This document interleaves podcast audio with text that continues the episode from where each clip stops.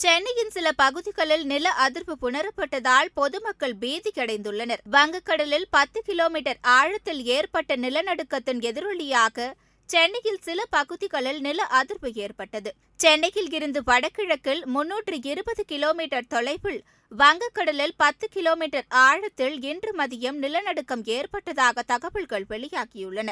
இதனை அமெரிக்க நில அதிர்வு கண்காணிப்பு மையம் உறுதி செய்துள்ளது. ஐந்து புள்ளி ஒன்று ரிக்டர் அளவுகோலில் ஐந்து புள்ளி ஒன்றாக பதிவாகியுள்ள நிலநடுக்கத்தால் அடையாறு பெசன் நகர் ஆழ்வார்பேட்டை அண்ணா நகர் உள்ளிட்ட சென்னையின் சில பகுதிகளில் நில அதிர்வு புணரப்பட்டது வங்கக்கடலின் ஆழத்தில் நிலநடுக்கம் ஏற்பட்டதால் சென்னைக்கு பெரும் சேதம் தவிர்க்கப்பட்டிருந்தாலும் இந்த நில அதிர்வு பொதுமக்களை பீதியடைய செய்துள்ளது.